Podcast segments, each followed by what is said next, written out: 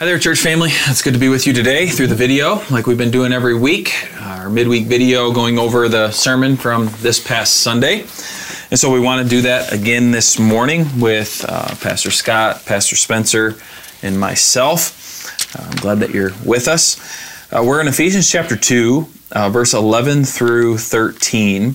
And as I mentioned in the beginning of the sermon, uh, This is the first imperative that we get in Paul's writing here of Ephesians, of actually telling us to do something, and it's a simple word of remember. You would hope maybe for something more like, now go conquer the world, now go uh, make disciples of all these na- nations, like now go do all this, but it isn't it.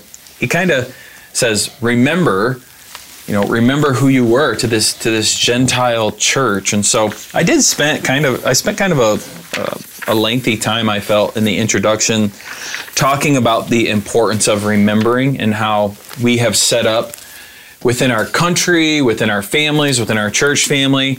I just think it's kind of normal for humanity, and there's probably a reason for this biblically, but for us to uh, remember the past and to try to think about the past and where we have been and where we were.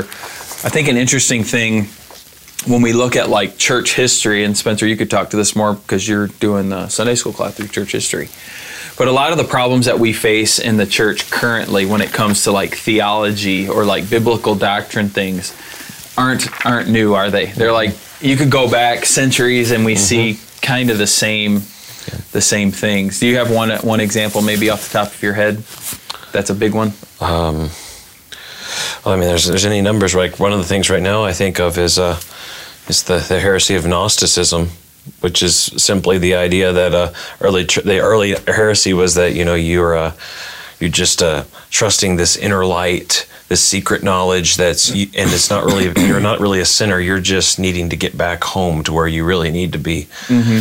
And uh, really, there's a the not Jesus then just becomes the way to get you back to the place that you rightfully deserve to be. Right. And that's what we see in so many forms of of.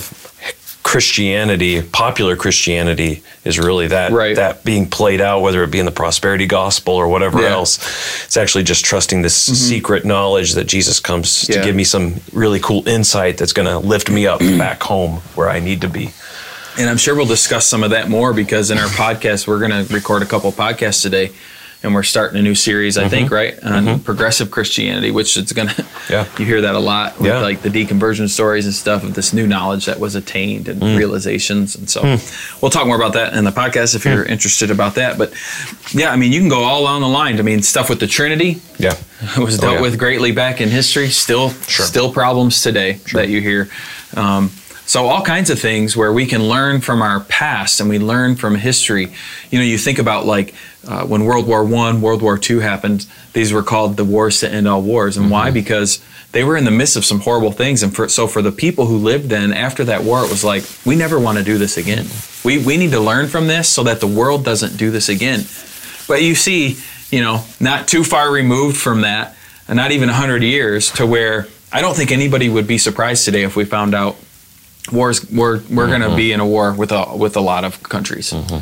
and it's almost like we need to do a little better learning. And so Paul is telling this church, remember, remember who you were as Gentiles, and he says that because he says at one time you Gentiles in the flesh, called the uncircumcision, by what is called the circumcision, which is made in the flesh by hands. And so he's talking about the sign of the covenant that God had established with the Jewish people of circumcision. And the Jews weren't the only ones who uh, had circumcision back then, but God used this as a sign for the covenant. And so the Jews took it very literally that this fleshly sign made them special. And Paul's pointing out to the Gentiles, you don't have even the fleshly sign, right, of being a part of God's people. He's pointing this to them. And so in verse twelve, he says, remember that you were at that time separated from Christ, alienated from the commonwealth of Israel and strangers to the covenants of promise, having no hope and without God mm. in the world. Uh, what you know, we when you go to the Old Testament uh, and you look at the history of Israel, you see a lot of fighting and you see a lot of hatred. Not just, which we'll talk more about here in a moment. Not just Israel to the Gentile people or to these other nations, but you also see that reciprocated right away. I mean, even with Egypt and then going into uh, into the different lands that God would take them, you see this this hatred right off the bat. There was this hostility uh, between God's people and those who and those who are not. And so, uh, Spencer, you had brought up before the video how we talked a lot yesterday about Jewish hatred towards Gentiles, but we can't forget the mm-hmm. Gentiles' hatred towards mm-hmm. the Jews. And so I do think that's important to bring up, and I don't know if you wanted to speak no. to that at all in no. that also. No, I think, I mean, I just think that that's just, it was reciprocal. Yeah. Mm-hmm. Both sides hate, and that's what, I mean, that's what Paul's going to kind of later on talk about, that hostility that existed. And, and in a sense, if I can put it this way, I'm not making excuses for sin, but at the same time, the Lord intentionally at this time in redemptive history had separated Israel mm-hmm. from the Gentiles right now. That yeah. was the specific purpose. So there was, in a sense, the law, the temple, circumcision, all of those things were intentionally, they were, in a sense, there to build walls around Israel because it wasn't time yet for the nations to be converted to Christ, because mm-hmm. they needed to, to build this fence around Israel in order for Christ to come from them. So there is a sense in which um, that was part of the the plan because of the, the dispensation at that time of, of God's yeah. redemptive history. But um, but at the same time, it should have yeah. never given the Israelites, uh, and, and God is very clear about this in Old Testament Israel, you never should think that you're special in the sense in which you're more righteous than those nations. The reason why I'm giving you this land is not because you're righteous, mm-hmm. it's because they're wicked. Mm-hmm. He tells them that in Deuteronomy, and because I love you. Mm-hmm. It's not because you're a better yeah. people or more numerous or greater or mightier. Yeah, and in so. a sense, I mean, we still see that separation today, wouldn't you say, between the church and those who are not the church? I mean, there is a, you know, uh, a, a God calling, a God loving. Mm-hmm. Uh, we see separation later in judgment mm-hmm. of the sure. sheep and the goats. And so sure. there still is this understanding, I think, for Christians where we're not of this world. We are still different from mm-hmm. this world, but that doesn't mean there's this absolute hatred. Sure. But yeah, Jesus would even use words like that, you know. Yeah. If you love the world, you hate me. Mm-hmm. If you love me, mm-hmm. you'll hate the world. Right. It's like, wait a second. But yeah. he's not meaning go out and just hate everybody because of their right. sin or think that you're better than them. Right. Right. There right. is still there is still a little separation. Right. Yeah. There's a I mean, yeah, I mean there's a pretty stark separation. I mean that mm-hmm. that's I mean you could talk a lot about like what it means to be a member of a church. Mm-hmm. And there's there's definitely a not member, a non-member mm-hmm. of a church, you know, and that's that's we see that as a as a big deal in church life mm-hmm. and what it means to be a member and how. I had a person after a service yesterday ask me, how do I become a member of this church? Mm-hmm. And that's a great question to ask, mm-hmm. and it's an important thing. But like there is a separation between a person who's a member of a church and who's not, um, and there. I mean, in, in our understanding of what it means to be a church and, and a member of a church, there's there's some people that you would not allow in to be a member of a church um, mm-hmm. for various reasons. I don't know if we want to get into that right now, but yeah. I kind of just opened a can of worms, but. Um, But yeah, there is a separation. That is for a good reason, though. Mm-hmm. Yeah. Yeah. And so, yes, we, we definitely clearly see in the Old Testament, and I talked about this Sunday morning, how God had purposely separated Israel. Um, and so we don't want to look at the Jews and act like they set all this up on their own. No, God gave them the law, and within the law, it said some specific things about not intermarrying with the Gentile, and because God knew if you do that, then their gods will start to creep in, which... we see did, which yeah. we see did happen as they right. fell to that stuff, and other things that he would tell them about being clean and unclean. So there was there was that there, but then Israel turned this separation into this hatred, into this pride of themselves, of where they didn't care about the the mm-hmm. others. And we even see it with like the Samaritans and all this. We got all these different different stories, um, and that is where we see this big problem. Uh, I think even today, and I talked I talked a little bit about it at the end of the service about being careful as Christians today of letting differences uh, divide us. And I don't know where your guys' minds go. I, th- I, can, I think of that in two realms. Um, one is between Christians and non-Christians. So there's obviously going to be differences between Christians and non-Christians. There should be. There should be a vast difference, really. Um, and so how do we handle those?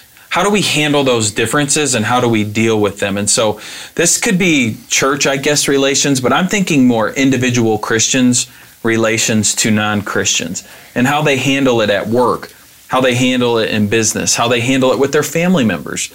Um, and so how do we how do we go about loving people that we know there is a difference there that could be a big difference, and letting the difference be known but still be loving? An example that I think of, I've experienced this in my life personally.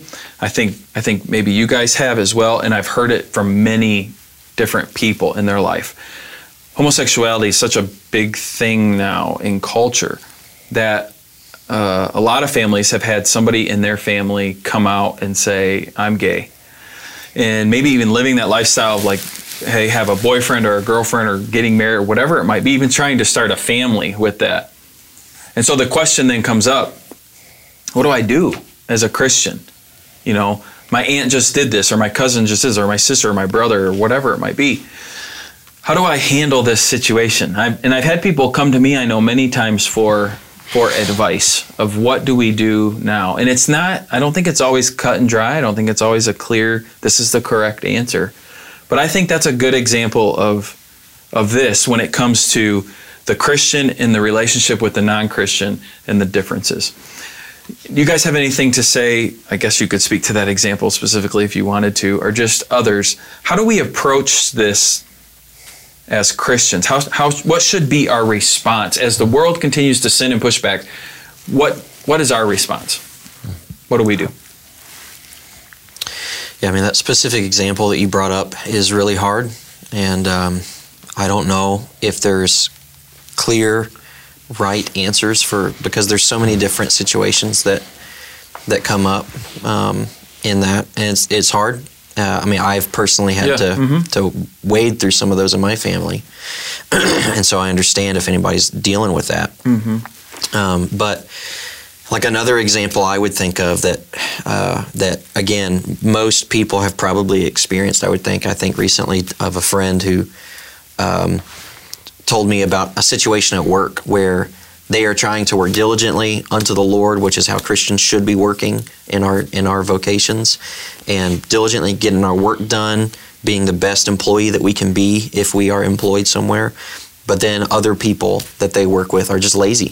Mm-hmm. And it always ends up that towards the end of the day, they've got to help this person get their stuff together because they're going to miss the shipment out or something like that or whatever. And uh just frustration happens because of that, where we think, right. Here I am busting my tail, working unto the Lord, yet here I am supposed expected to help this guy who's not getting his work done, mm-hmm. who's not pulling his weight here. And uh, yeah. yeah, yeah, yeah, help them, right. Serve them, you know.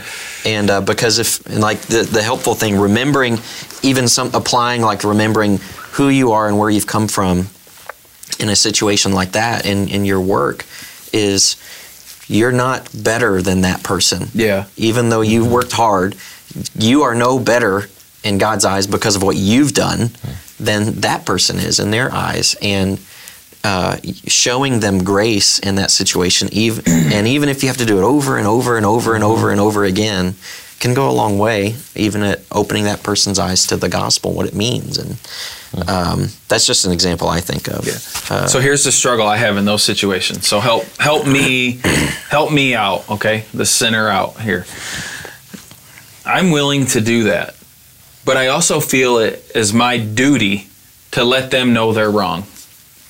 Is that appropriate? Is that right? Like, in the situation you're talking about, the sin might be laziness on on the side of this other individual, you know, or or disrespect of the boss or whatever it might be.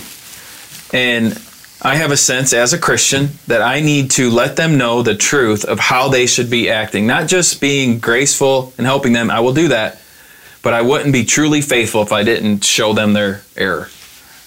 What do you think about that? I don't know. What do you think, Spencer? I mean, what do you think, Spencer? I, I, I, are you guys talking about me? Is that what this is? That's not what I'm I, is everyone trying to pick up my slack? Is, uh, this is awkward. That's good. Um, what should we do, Spencer? what should... Bunch of jerks. All right. Um, no, I think, I guess. I wasn't thinking about anybody here. I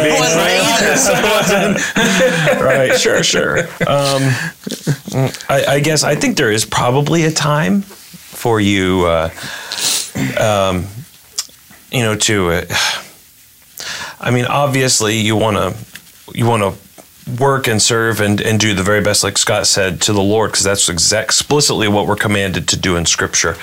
Uh, I guess, there, but that doesn't say there's not a time where you can take that um, individual aside and say, "Hey, you know, um, you know," and just express your. Um, and you can you can be honest. You don't have to, but you don't have to be mean about it. But you can still be honest and say, "Hey, you know, it's just, it's just making it difficult on us if we're all trying to do our part." I think there's an appropriate time to interact with that person, talk to them about that. Or if it's if you felt like it was such a bad issue and, and maybe you've talked to them, it may be an issue to bring it to your to your employer, to the person above you, because that's their job. You're not you're not breaking the chain of command. So I guess you um, and that's also part of your job to make sure, you know, like if uh, if you're not able to do your stuff and you're always having to, I mean, that's also just making sure the whole atmosphere. Um, yeah, what I mean, I guess there's the specific a, it, actions you take in the situation. Like yeah. we could get lost in the weeds right. easily, but I think what's really important yeah. in, in this example is what's your heart yeah. towards sure. that person? Sure. Are you do you revel at the fact that they're not going to get their work done and they're going to get in trouble? That's not a Christian perspective, I think, to have, and mm-hmm. Mm-hmm. Uh, and that's not a Christian position of heart yeah. to want for people to get in trouble. Right. And to want to watch people suffer right. Right. for their mistakes. Right. Yeah. And right. that is certainly, whatever the right thing to do is, mm-hmm. that is certainly not the right thing to do. That's not the goal. But that's what we're tempted to do right. often. Right. When we as Christians see people living in such a way that they, whether it's at your job or morally, mm-hmm. make mistakes that lead to bad consequences for them, our role as Christians is not to sit there, sit back and laugh and watch them struggle. Like, we are called to love those people mm-hmm. and to recognize that not long ago I was in that exact mm-hmm. situation. Yeah. And I'm out of it not because of what I did, right. but because of what Christ right. did for me. You know, and that just remembering mm-hmm. that motivates you in a way to love yeah. and serve mm-hmm. people. Mm-hmm. I think this mm-hmm. is where Christians have gone astray so often. And that's why I bring this question up. Um, because it is something I feel sometimes, you know.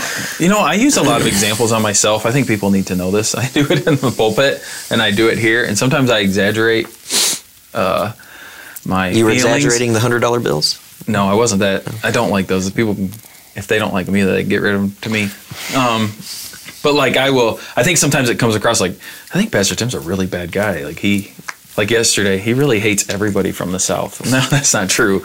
I was just using my little inklings that I feel sometimes and making them bigger so that everybody can understand to give examples. And this would be one too.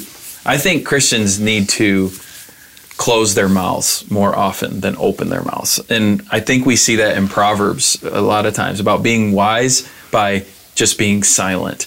And we're not the moral police. Uh, when I go to work, you know, wherever it is, wherever I work, it's not my job to correct everybody's actions. And here's the problem. If I'm going to try to correct my buddy's actions because he's lazy, I'm not correcting the problem anyways. He needs the gospel, mm-hmm. right? He needs Christ. And so I can berate him and yell at him and be mad at him for being lazy. But again, it doesn't fix, it doesn't fix anything.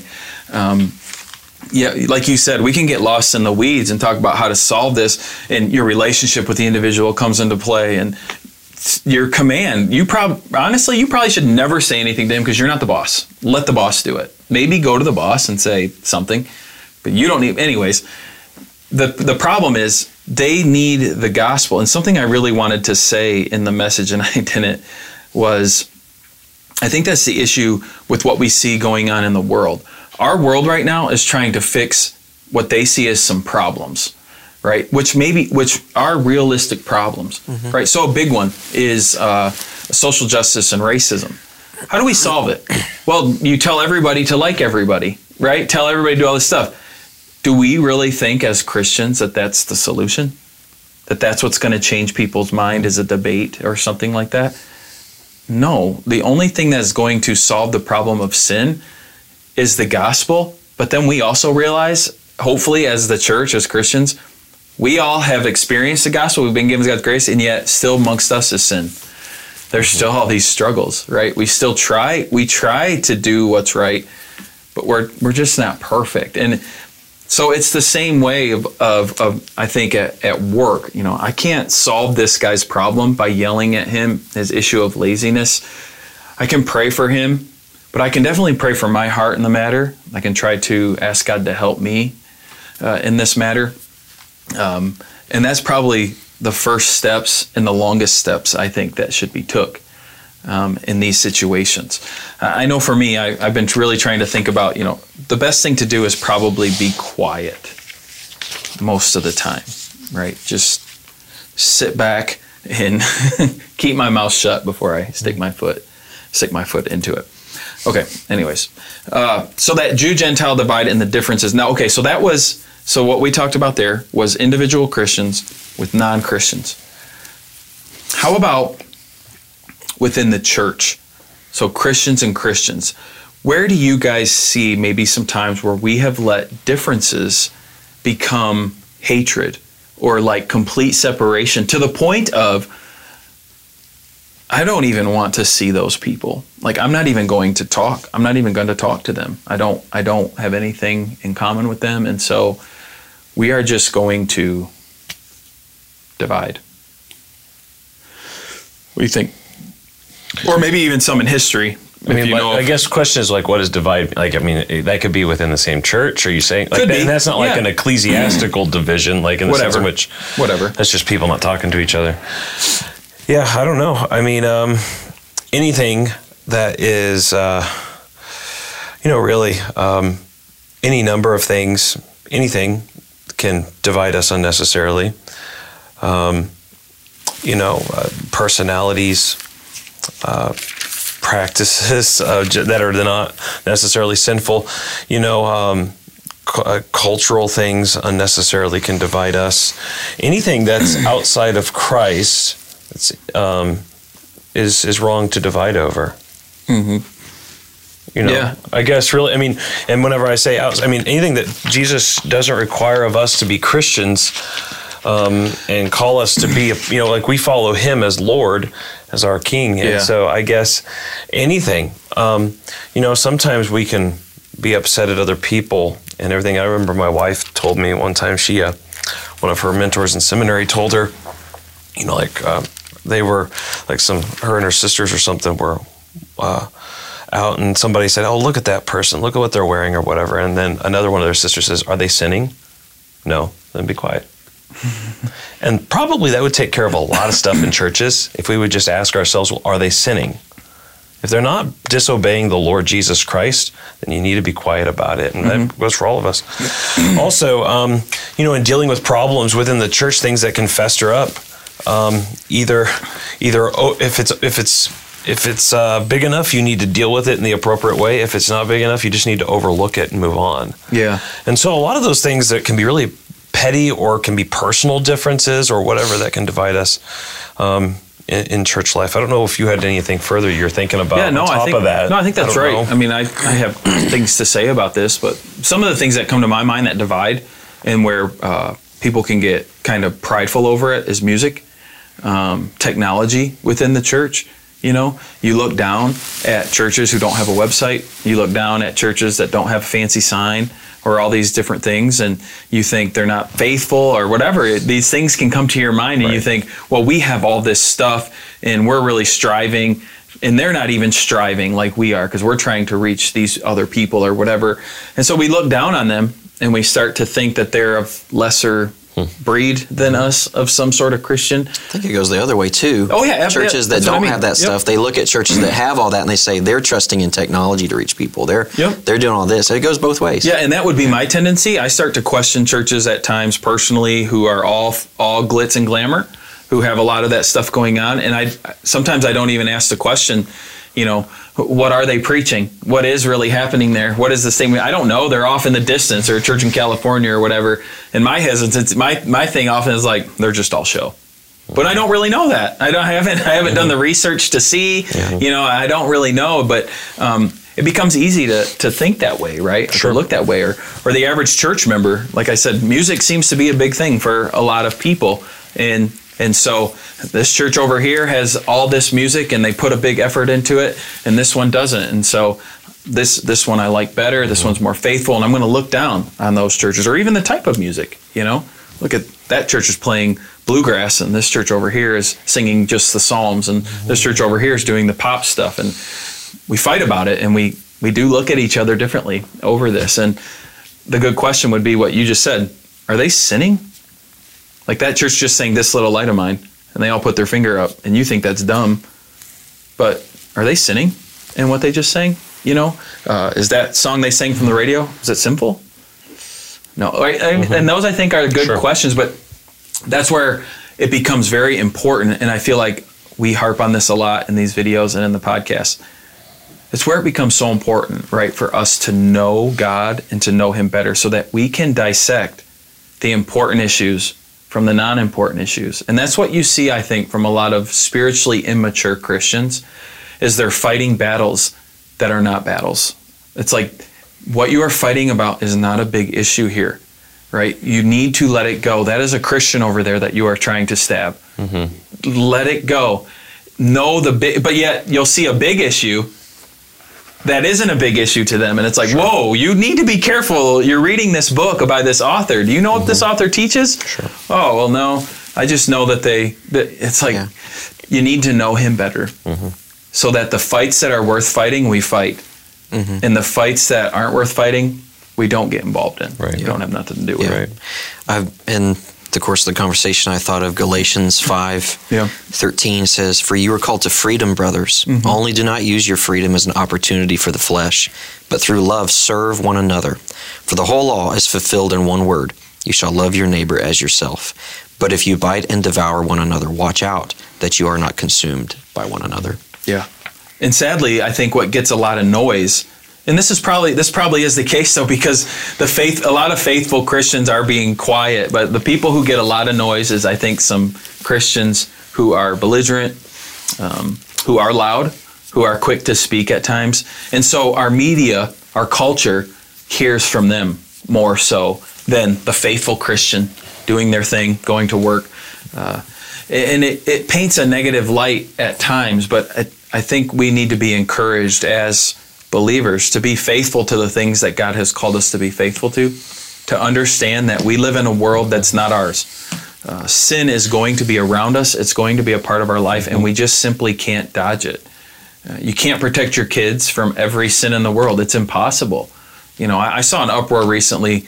I think it was Skittles or something, like came out with a, the Skittles were all white, and it said, because the rainbow oh. only should be for pride. You know, and don't eat Skittles anymore. Now, listen, that would kill me if I'm not allowed to eat Skittles. I'm just being, I gotta have my Skittles sometimes. Don't be taking it from me. Is that right?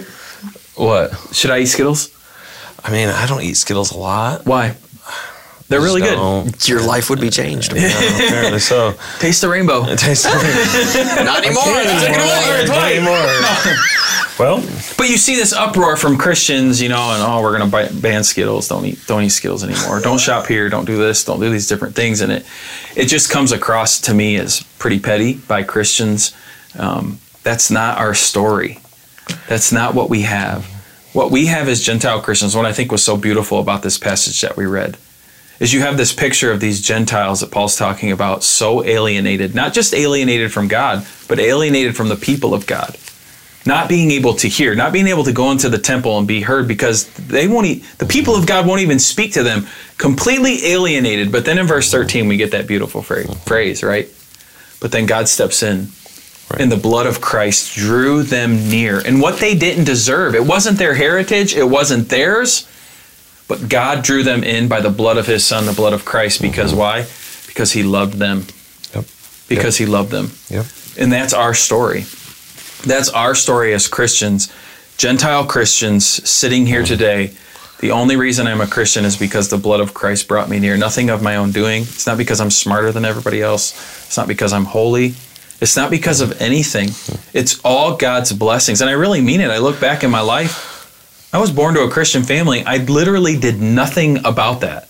Right. Nothing about that. Right. And I was able to hear the gospel since birth over and over and over and over again in a church family who loved me, which was this church family, mm-hmm. loved me and cared for me. And God used that in my life to pour out his grace in my life. Mm-hmm.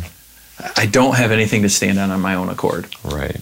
And so to start throwing fiery darts at people all the time for every sin that they do is very hypocritical, in my opinion, because I need to look at myself first. And apart from God's grace, I'm just as bad as everybody else. Sure. Um, and so I should have a heart of compassion for these things. It should break my heart, you know, that these companies do this, or these these people are living these this way, and sin is whatever. But it should call me to want to care for them in a way that, one, tells them the truth, but also one that embraces them and loves them and says there's a God who loves you in the midst of your sin and can save you from it. Mm-hmm. And hope then that God will do a work in their life. Many will shun us. Many will turn us away. Many will say no. Many will ridicule. And that's okay. I don't have to return that favor, yep. is what I'm getting at, right. I think. Right. You guys got anything else there? One of the things hopefully Spencer will touch on maybe this Sunday a little bit, because this Sunday's Lord's Supper. Mm-hmm. Um, but the Jews had the sign of circumcision. God has given us, right. as the church now, the signs of baptism in, in uh, the Lord's Supper, mm-hmm. um, as a sign. And we can't, and one of the problems that was happening in the Corinthians church is they were holding that over people, weren't they, already? Sure. sure. That soon, just like circumcision. Yeah. Uh, but we're not to do that. And so we do still have sign things today that were given to us to yeah. show we are in covenant yeah. with the Lord. Do we, right? Mm-hmm. I, I should have mentioned mm-hmm. that probably in my message. I didn't, but. No, um, no that's good. That's good. It's true. I think, uh, yeah. That would be good. Uh, one thing I do think is just a side note, mm-hmm. uh, real quick before we go out of the thing. Yeah. Um, but verse twelve, notice what he says, that at that time you were without Christ. This should just, again, be another inter- a clue for us how we read the Old Testament. Yeah. Paul interprets the Gentiles not being a part of Israel in the Old Testament as being outside of Christ, mm-hmm. not being outside of God, not being outside of the Lord, but outside of Jesus. Mm-hmm. Why? Because he reads the Old Testament as if Jesus is there. Right. Jesus is, is mm-hmm. talking, speaking, walking in a sense before his incarnation amongst the people of Israel. Yeah. So to be outside of Israel was not simply to um, not get the promised land, that real estate. It was to be outside of Jesus. Jesus yeah. So again, that's another clue for us that whenever we read the Old Testament and we find Christ there, we're not just pulling some crazy exegetical strings. You're shoving them in, yeah. He's there. I'm just pulling him out. He's there already. And also you mentioned about, as Gentiles, it reminded me of the verse from Psalm two where the Father tells the Son, ask of me, and I will give the nations to you for your heritage. Yeah. And that's what, and, and apparently the, the Son wanted us. Yeah. Which is cool thing. Yeah. yeah. The Son wanted us. And he's, you know, you think about all those verses in the mm-hmm. Old Testament, Isaiah, you're, um, you're a glory to your people, Israel, and a light to the nations. He's the covenant given. Jesus is the covenant. And so just the love of uh, this uh, Jewish king for us mm-hmm. is, is a wonderful reminder of our, of our king and our Savior. Yeah. And uh, the one in the Old Testament has fulfilled the promise, and uh, so now we're we're children of Abraham too, yeah, right. co-heirs. That's right. That's right. That's good. Yeah. Well, I'm glad you were with us uh, today through the video. If you ever have any questions or anything, call Spencer. No, you can let any of us know. Uh, no, we. I, I like that. I had somebody today texting me about a sermon from like a couple weeks ago, mm. and they were asking me a question that I wasn't like really going in that mm. direction with my sermon. Like sure. no and. But I told them afterwards, like, I'm glad you actually reached out to me and mm-hmm. didn't just assume assume good. something. That's good. And we were able to have this conversation. And so feel free uh, to do that anytime. Yeah. I think that is that is good as you continue to study God's Word. I uh, mm-hmm. hope that you're doing that. Well, I hope that you have a good week. We look forward to seeing you on Sunday at worship. And so God bless.